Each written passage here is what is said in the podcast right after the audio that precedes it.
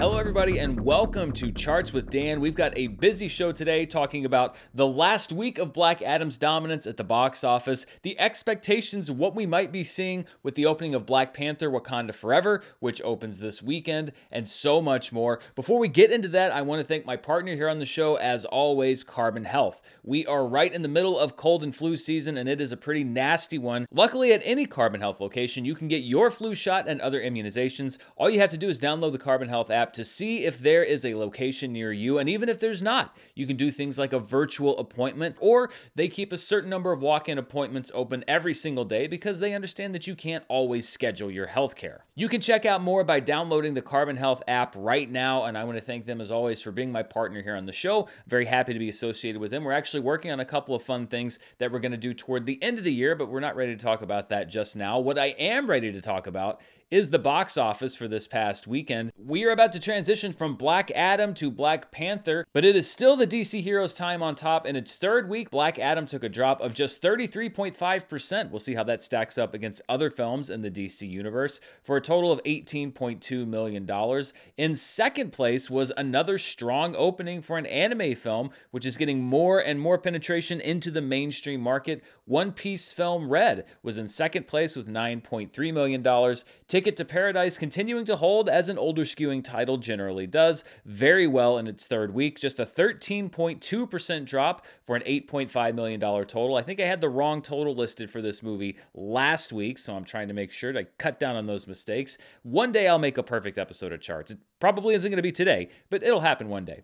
In fourth place is Smile, still holding strong in week six with just a twenty-six point six percent drop off. It is very close to breaking the one hundred million dollars domestic market. Went past that mark worldwide quite some time ago. At number five, holding fairly well for a horror film, maybe owing to the fact that it didn't have a huge opening weekend last week, is Pray for the Devil with a forty-five point eight percent drop in week two for a three point eight million dollars week two total. So let's talk about, first of all, Black Adam and how it held up in its third weekend. And by D C Universe standards, it actually tied for the second best hold of any D C film in its third weekend. You see here that Wonder Woman had the best third weekend hold, dropping just twenty-nine percent, and then Shazam and Black Adam, perhaps it's fitting that these two movies are together, both holding at thirty-three percent in weekend number three. Aquaman dropped forty-one percent, Wonder Woman nineteen eighty-four dropped forty-five percent, Man of Steel dropped fifty percent, Suicide Squad fifty-two percent, Batman v Superman dropped fifty-four percent, as did The Suicide Squad. Justice League dropped fifty-nine percent, and then the worst drop for any D C Universe film in its third weekend was Birds of Prey. So let's look at how Black Adam is doing compared to the other films, I guess in what we're calling the D C U, the D C Universe now. And you can see in the middle of this graph, basically, uh, up at the top we have six lines. Those are the higher performing D C U films. And then we have Black Adam kind of leading this lower group of movies. And the good news for Black Adam is that even though it's not in that first tier of D C U, D C films, it is continuing to track ahead of Shazam. The bad news for Black Adam is that Shazam cost about half as much as it did, and the only other movies that are underneath Black Adam on this list, Birds of Prey, Wonder Woman nineteen eighty-four, and The Suicide Squad, were all movies that were affected by the covid nineteen pandemic in twenty twenty, and then going into twenty twenty-one when Warner Brothers decided to do their big H B O Max day and date experiment. So really the only movie you can make a comparison to is Shazam, which, as I noted, cost much less than Black Adam. So over time, it's not quite reaching the height of the highest excelling D C films, despite having that price tag, and that's one thing that I talked about this movie. Yes, I do think that the movie had an opening that defied in many ways the very negative reviews for this film, but this was always the long-term thing with Black Adam, and the thing that I said I was going to keep tracking on the show. How does it do over time? Because this is a movie that cost, according to some reports, two hundred million dollars. That's a higher hurdle to clear for you at the box office, both domestic and worldwide. And the big question with this movie is Black Panther Wakanda Forever, because it is going to be coming in and sucking a lot of oxygen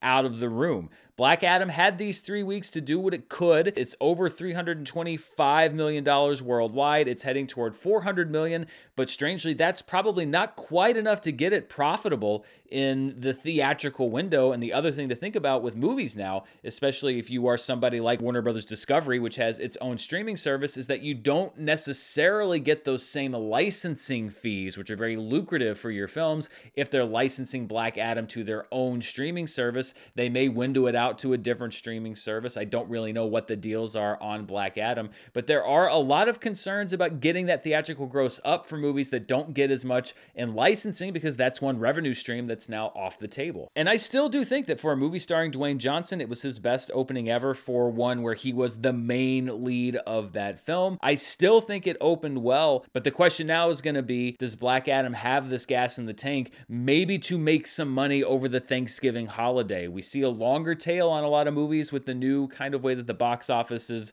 adjusted itself as we're coming out of the pandemic and kind of readjusting the entire market. That's a big hope for Black Adam, is that it can still be putting up some solid numbers in a similar way to what we saw with D C League of Super Pets, where it didn't look like it was doing that well out of the gate and then was able to stick around for long enough to do all right. Let's see how this does with Black Adam. I mentioned also that One Piece Film Red was the number two opening film domestically this weekend. Let's look at how anime films have done in their opening weekends this year. We had Dragon Ball Super Super Hero, which was the highest grossing domestic anime opening for twenty twenty-two with twenty-one point one million dollars. At number two, as far as its opening weekend, was Jujutsu Kaisen Zero, the movie, although it had a higher final domestic gross with eighteen million dollars. One Piece Film Red comes in third place with nine point three million dollars.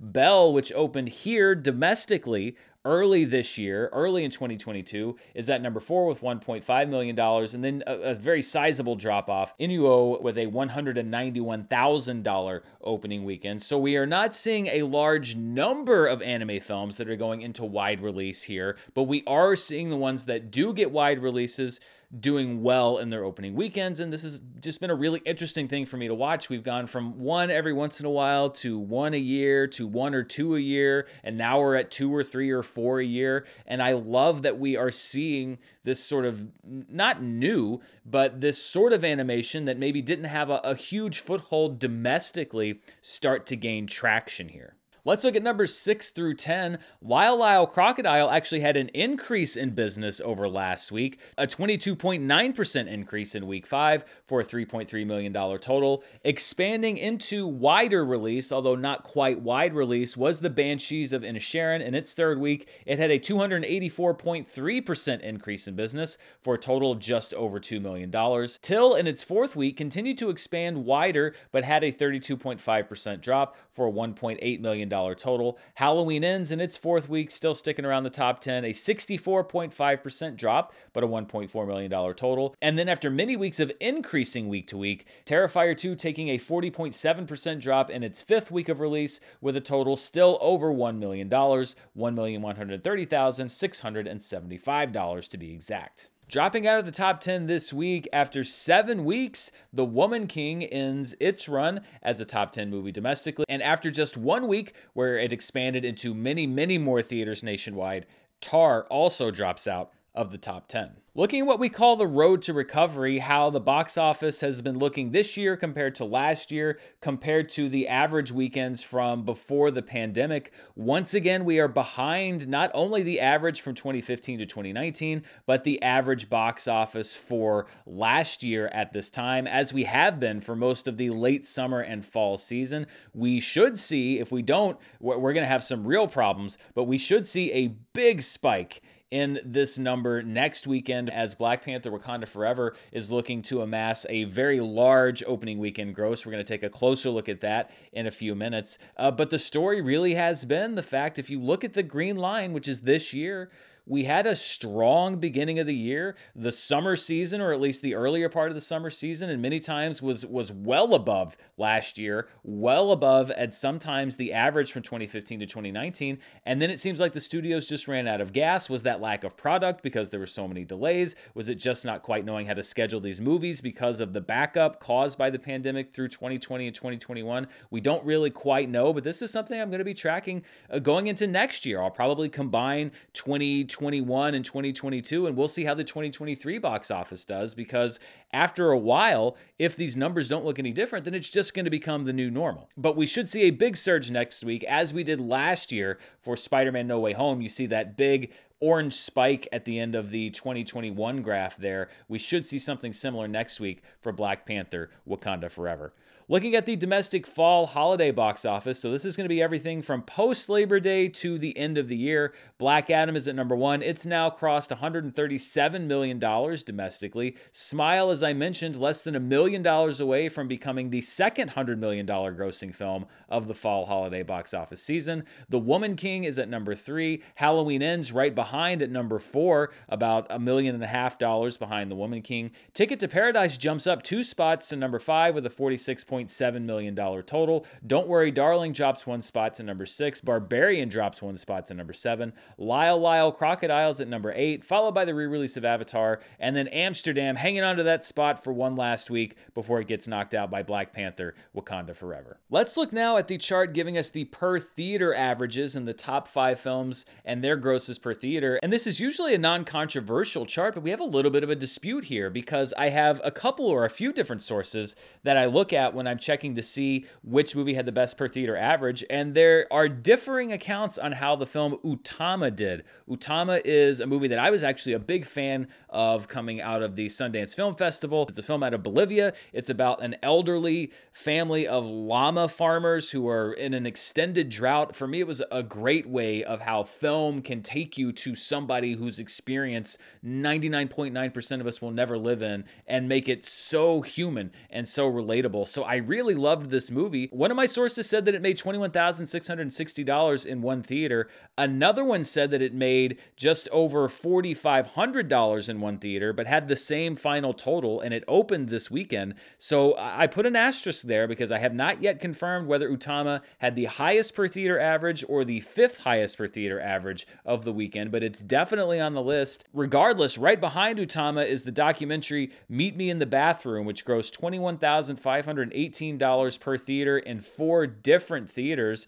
We are at a point, bizarrely, where the early twenty-first century music scene is getting its own retrospective documentary, and Meet Me in the Bathroom is about bands like The Strokes and Interpol and L C D Sound System as they rose to prominence in the early two thousands in New York City. I believe it is getting a nationwide engagement, or at least a wider engagement, at many theaters around the country tonight as you are watching this show Tuesday night. So if that sounds like something that's interesting to you, check your local listings because it may be a one-night only event that you can actually see tonight. At number three, and it keeps popping up, is R R R because it has been going through this series of uh, revival screenings and award season screenings. It played in one theater this weekend and did ten thousand nine hundred twenty dollars, so uh, still selling out individual theaters around the country despite coming out many months ago. At number four is Holy Spider, a film we talked about last week, with four thousand eight hundred nineteen dollars in four theaters. And then at number five, again, is Black Adam. For wide release, it's been able to fairly consistently stay on this chart,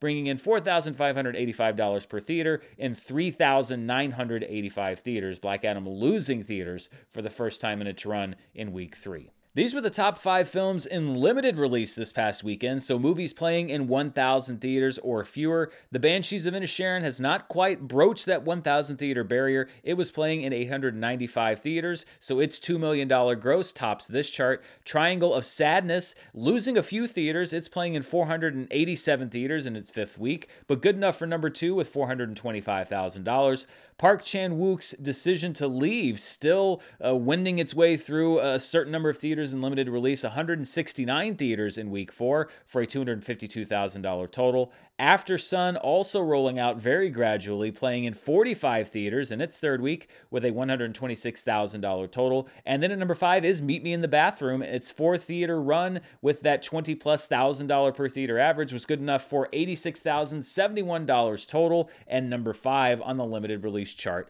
for the past weekend. There is no change in the top ten grossers for films playing in limited release in twenty twenty-two. Brahmastra Part one Shiva is number one, B T S Permission to Dance number two, K G F Chapter two number three, Marcel the Shell with Shoes On is at number four. The portion of Terrifier two's gross that it made when it was in limited release, just over five point eight million dollars, is at number five. Orphan First Kill is at number six. Pony and Selvin Part one is at number seven, followed by Moon Age Daydream, Cyrano, and Lal Singh Chadda. There are a few different movies, though, including The Banshees of Inisherin, that are making a play for that number ten spot on the chart. So we'll have to see what expands this weekend, how far they expand, and what that gross ends up being. Before we move on, I want to thank the sponsor for today's video, Mint Mobile. Mint Mobile offers premium wireless starting at just fifteen bucks a month, and now for the plot twist. No, there's not one. Seriously, Mint Mobile offers premium wireless service for fifteen bucks a month. That's it. No hidden contracts or surprise fees when you get your bill. No deals that sign you up for a streaming service on a trial basis that you probably already have or don't care about and then end up paying for despite the fact that you don't care about who has exclusive rights to Harry and the Hendersons. Just me? There is none of that, and I've been through those contract talks, those endless waits in the wireless store when you're trying to get a straight answer about what it is you're signing up for and how much it's going to cost. Then a month later, you figure out that all of it was wrong. You don't get any of that because with Mint Mobile, it is crystal clear. For anyone who hates their phone bill, and that's everybody, right? Mint Mobile offers premium wireless for just fifteen bucks a month. They also give you the best rate whether you're buying for one or a family, and at Mint, families start at two lines. All plans come with unlimited talk and text, plus high-speed data delivered on the nation's largest five G network. You can also use your own phone with any Mint Mobile plan and keep your same phone number along with all of your existing contacts. You, yes you, can get premium wireless service from just fifteen bucks a month with no unexpected plot twists at mintmobile.com slash Merle. That's mintmobile.com slash Merle, M U R R E L L. Seriously, this will make your wallet very happy at mintmobile.com. Merle. Let's look now outside the domestic market, the U S and Canada, to see how films did in the other parts of the world. Black Adam still number one internationally with twenty-five million four hundred thousand dollars, followed by One Piece Film Red with six million five hundred fifty-eight thousand dollars. Lyle Lyle Crocodile's at number three at six million dollars, followed by Smile at number four with five point one million dollars, and Homecoming at number five with three point eight million dollars. So when you take those international grosses, you combine them with the domestic grosses, we get the top five films worldwide this past weekend. And Black Adam spends one more weekend on top of the worldwide box office as well, a forty-three point six million dollars total in its third weekend. One Piece Film Red is at number two with fifteen point eight million dollars. Ticket to Paradise is still a strong worldwide play with eleven point three million dollars total. Lyle Lyle Crocodile is at four with nine point three million dollars, and Smile at number five with just over nine million dollars. One change on the twenty twenty-two domestic box office, the top nine remain the same. Top Gun Maverick, Doctor Strange in the Multiverse of Madness, Jurassic World Dominion, The Batman, Minions The Rise of Gru, which is getting even closer, ever closer to that final gross for The Batman. We'll see if it's able to take that number four spot. Thor Love and Thunder at six, followed by Sonic the Hedgehog, Elvis, and Uncharted. But Nope is supplanted by Black Adam. Black Adam now the tenth highest grossing film of the year. We'll see if it does well enough to take that number nine spot from Uncharted, because I feel fairly certain that Black Panther Wakanda Forever is very likely to do enough business to enter this chart on its first weekend of release. So Black Adam would need to do about another eleven million dollars in the next week or so to stay on the chart next week. I think that that's definitely doable. Looking at the top ten worldwide, again, no changes. Top Gun Maverick at number one, followed by Jurassic World Dominion, Doctor Strange and the Multiverse of Madness, Minions The Rise of Gru at four, followed by The Batman at number five, Thor Love and Thunder at six, followed by The Battle at Lake Changjin two, Moon Man, Fantastic Beasts, The Secrets of Dumbledore, and Sonic the Hedgehog two.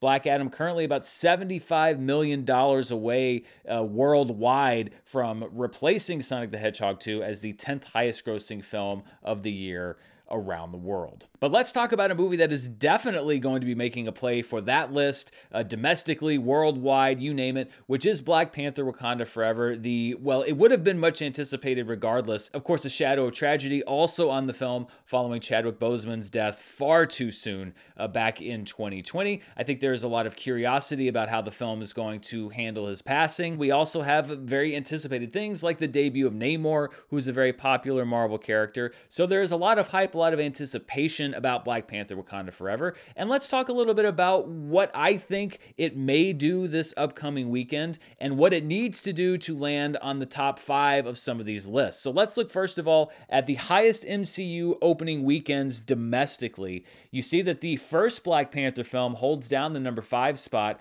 with a gross of just over two hundred two million dollars. So if Black Panther Wakanda Forever wants to join this list, it would have to do over two hundred two million dollars. The original Avengers film is at number four, followed by Avengers Infinity War at number three, Spider-Man No Way Home at number two, and Avengers Endgame at number one. The all-time M C U openings list may be tough for Black Panther Wakanda Forever to jump into, but this is a chart I think it should very easily find a place in. The highest ever openings for November, the month of November, domestically. Right now, Frozen two holds the number five spot with one hundred thirty point two million dollars, so if Wakanda Forever does better than that, it will be added to this chart. And then, I've said this before, the remarkably consistent Twilight franchise. Breaking Dawn Part one with one hundred thirty-eight point one million dollars, Breaking Dawn Part two with one hundred forty-one million dollars, and New Moon with one hundred forty-two point eight million dollars. And topping them all right now, currently the highest ever opening weekend in November, The Hunger Games Catching Fire, which opened to one hundred fifty-eight million dollars. And without giving away the exact figure, I will tell you that my personal prediction for Black Panther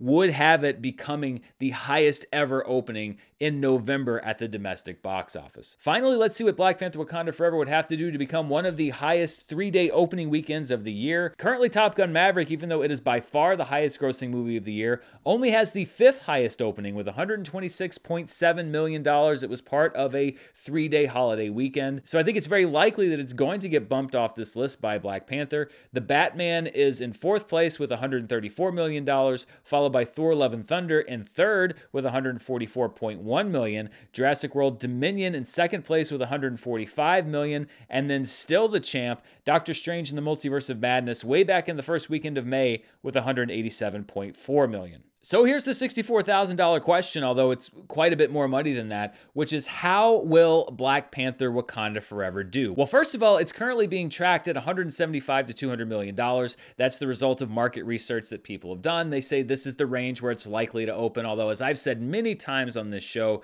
you cannot track enthusiasm, and tracking numbers are often wrong. Sometimes they are wrong on the high side, sometimes they're wrong on the low side, but I think that Black Panther has the potential to to significantly exceed that one hundred seventy-five to two hundred million dollars total. So I looked at a couple of different models. One of them was what I call the Hunger Games model, which is you have a hit first film, and then the second film, you have a little bit more public interest, so you have a slight increase in business on film number two. The other model that I used was something that I called the Force Awakens model, which is you have a phenomenal hit the first time with a movie, really taps into something culturally, and then the second movie is still a massive success, but you take a drop of about eleven percent on your opening weekend. So let's see what the opening of Black Panther Wakanda Forever looks like according to both those models. As I mentioned, tracking reported at one hundred seventy-five to two hundred million dollars. With the Hunger Games model, Wakanda Forever would open slightly above the original with two hundred ten million dollars in its opening weekend. If you're using the Force Awakens model, then Wakanda Forever would be making about one hundred seventy-nine point seven million dollars in its opening weekend. I don't usually do specific box office predictions because they're very often wrong, because it, it really is just a shot in the dark, but perhaps I'm emboldened by my perfect ten out of ten summer box office season. I am going to make a prediction on Black Panther Wakanda Forever. I have very little confidence in it. This is really just my best guess. I'm predicting an opening of one hundred ninety million dollars, which would be about a five point nine percent drop from the original Black Panther opening, so a little bit less than the drop we saw from The Force Awakens uh, to The Last Jedi. That would make it the best opening weekend of twenty twenty-two, the best November opening of all time, the sixth best M C U opening, and the number eleven domestic opening of all time. If you were to tell me that it came in and grossed two hundred thirty million dollars, I wouldn't be shocked. If you were to come in and say it made one hundred seventy million dollars, I also wouldn't be shocked. I really do think that at the end of the day, this is all guessing. We can make our best predictions, but that's my prediction. Throwing my hat in the ring, I'm going to predict a one hundred ninety million dollars opening weekend, and we will see what happens from here. So this is the part in the show where we take a look back at a weekend from box office past, but also the part where I've recently been taking a moment to remember some people, prominent figures in the entertainment industry, that I wanted to acknowledge their legacy as they have sadly passed away. Last week, I took this opportunity to talk about uh, our cat, uh, Muffin, who passed away recently, and thank you to everybody who sent out uh, so many wonderful wishes of support. We just wanted to use you know, what happened to spread the word about things like the Humane Society and places where you can go for assistance and where there's so many wonderful animals that need homes. Uh, but a great outpouring of uh, love and support from so many of you last week. But there were also some names that I didn't mention last week for that reason, so I wanted to remember a few people uh, who have passed away in the last couple of weeks. One of them is Leslie Jordan, who was maybe not a familiar name, but a familiar face. He had hundreds of credits in projects as diverse as Jason Goes to Hell, The Final Friday, Will and Grace, a series of very popular YouTube videos that he was doing during the pandemic that really kind of raised his profile and introduced him to a new audience. Julie Powell, who wrote the book on which Julie and Julia was based, passed away after illness. Julie and Julia, an acclaimed film, uh, led Meryl Streep to one of her many Academy Award nominations and something that sort of helped to launch a lot of the early internet food blogging. Just a couple of days ago, word came out about Aaron Carter, who followed his brother Nick Carter of the Backstreet Boys to pop fame. I was a little bit ahead of Aaron Carter as far as my age group, but I do remember that he was very popular, uh, you know, for people five to ten years younger than me, and very sad to see that, you know, it can just be such a difficult thing to navigate and to reconcile uh, at such a young age. And then maybe the name that you might recognize the least, which is Jules Bass, who, along with his partner Arthur Rankin, founded a company called Rankin Bass, which produced some of the most popular, particularly holiday specials of all time, along with what some people still consider to be the definitive version of The Hobbit. If you have turned on your television for the past fifty plus years, anytime around the Christmas season, you've probably seen a Rankin and Bass special. Rudolph the Red-Nosed Reindeer, probably the most popular and famous one. The animated Frosty the Snowman, Santa Claus is Coming to Town. So many landmark animated projects that Rankin Bass was involved with. They really had a brand all their own, and it just goes to show how there can be a name that you may not know. Uh, Jules Bass hasn't really been that active uh, for a couple of decades, and yet the work that his company did and that he had, you know, direct creative involvement in still is enjoyed by people generations after when it was made. So to all of those people who made contributions across so many different types of the entertainment world and in so many different ways, of course, a tribute to them and a thanks for their contributions, which will live on past the time when they have sadly been lost. Let's look now at that weekend from Box Office Pass, and we're going back ten years, and this was hard for me to believe that these movies came out ten years ago. The forty-fourth weekend of the year back in two thousand twelve. It was November second through the fourth, and the number one movie was Wreck-It Ralph, which opened to forty-nine million dollars. That's right, Wreck-It Ralph came out ten years ago. A strong number two was Flight, starring Denzel Washington. He would go on to earn an Academy Award nomination for this movie. In its fourth weekend, the eventual Best Picture winner for two thousand twelve, Argo, dropping just fifteen point five percent with a ten point two million dollars total. Debuting at number four, this is a very twenty tens project, The Man with the Iron Fists, which was directed by the R Z A, co-written by the R Z A and Eli Roth, and with a Quentin Tarantino Presents tag attached to it. seven point nine million dollars, good enough for fourth place. And in fifth place, in its fifth week of release, was Taken two, starring Liam Neeson, who was dealing with all of the complications that come with being taken and things that are taken.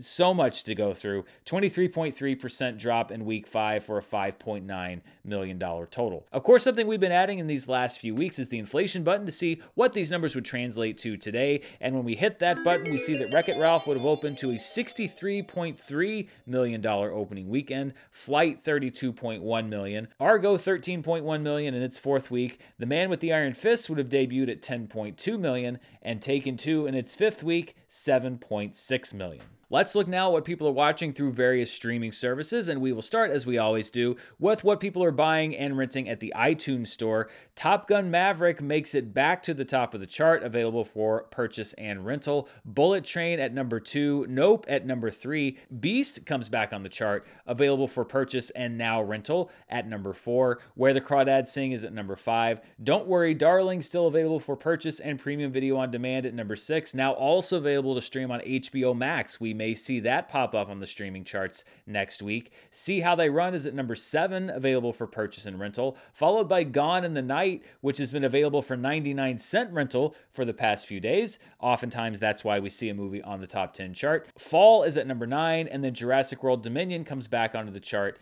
at number ten. Let's look now at the most watched programs on Netflix, and I use something here called my global Merle metric. I generate something I call the P F V number, which is the potential finished views, the number of Netflix users that could potentially have finished watching the movie or series that I'm looking at. Basically, you take the total runtime of the program, divide it by the number of hours watched, and that gives you that number. It just kind of helps put things in context a little bit. At number one is The Good Nurse, a Netflix original movie starring Eddie Redmayne and Jessica Chastain, with sixty-eight point three million hours watched and a P F V of thirty-three point three. That's a strong debut. The School for Good and Evil, the Netflix original movie, drops to number two with a P F V of sixteen point nine. The German remake or adaptation, I guess it wouldn't quite be a direct remake, of All Quiet on the Western Front debuts on the chart at number three with a P F V of twelve point eight. The Watcher Season one, which I believe was just renewed for a second season, is at number four with a twelve point one P F V, followed by Zoe Saldana's From Scratch with a P F V of ten point two, a big jump from last week. The Chalkline, which is a horror film from Spain, is at number six with a P F V of nine point eight. This chart runs from October twenty-fourth to October thirtieth, so it's not surprising to see uh, a few horror films on this list. twentieth Century Girl, which is a romance from South Korea, is at number seven with a P F V of seven point nine. Hellhole, which is a Polish horror film, is at number eight with a P F V of seven. The Netflix original series Guillermo del Toro's Cabinet of Curiosities debuts at number nine on this list with a P F V of six point eight. And then at number ten is Love is Blind Season three, which is a horror show uh, of a different type with a P F V of six point one. Let's look now at the streaming charts that are generated by Nielsen. Now, these are not perfect charts. They do not include all streaming services. They're also delayed by about a month. So this runs from October third to October ninth. This is in the U S only, and it does not measure all devices, but it just kind of helps us to see how these different movies and series across some streaming services are doing compared to each other. Looking at the top ten most watched streaming movies from October third to October ninth, Hocus Pocus two stays on top after a big debut last week with eighteen point three million hours watched on Disney Plus. Last Seen Alive debuts on the chart at number two with twelve point four million hours watched, followed by Luckiest Girl Alive at ten point seven million hours and Mister Harrigan's Phone at nine point five million hours. So a trio of Netflix films there. The original Hocus Pocus falls down to number five with five point nine million hours watched, followed by Netflix's Inheritance at number six. Rush Hour, which is one of the rare movies, I think due to some kind of a licensing issue, available on both Netflix and H B O Max, has four point four million hours watched, good enough for number seven. twenty twenty-two's Hellraiser debuts at number eight on Hulu with an hours watched of four point one million, followed by Jexy on Netflix, a movie that I saw and thoroughly did not enjoy, three point eight million hours watched, and Blonde on Netflix, the controversial film, falling to number ten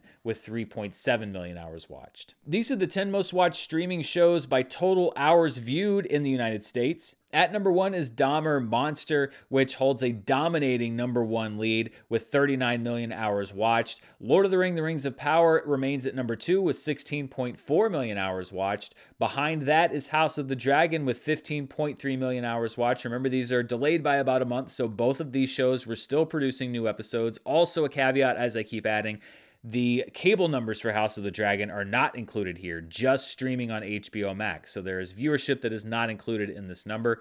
CoComelon on Netflix is at number four, followed by N C I S on Netflix at number five. This is actually the exact same top five that we had last week. Gilmore Girls reenters the chart on Netflix at number six with eleven point seven million hours watched, followed by In the Dark at number seven. The Blacklist, which I believe debuted a new season on Netflix, is at number eight with nine point nine million, followed by Game of Thrones on H B O Max at number nine, and Cobra Kai on Netflix at number ten.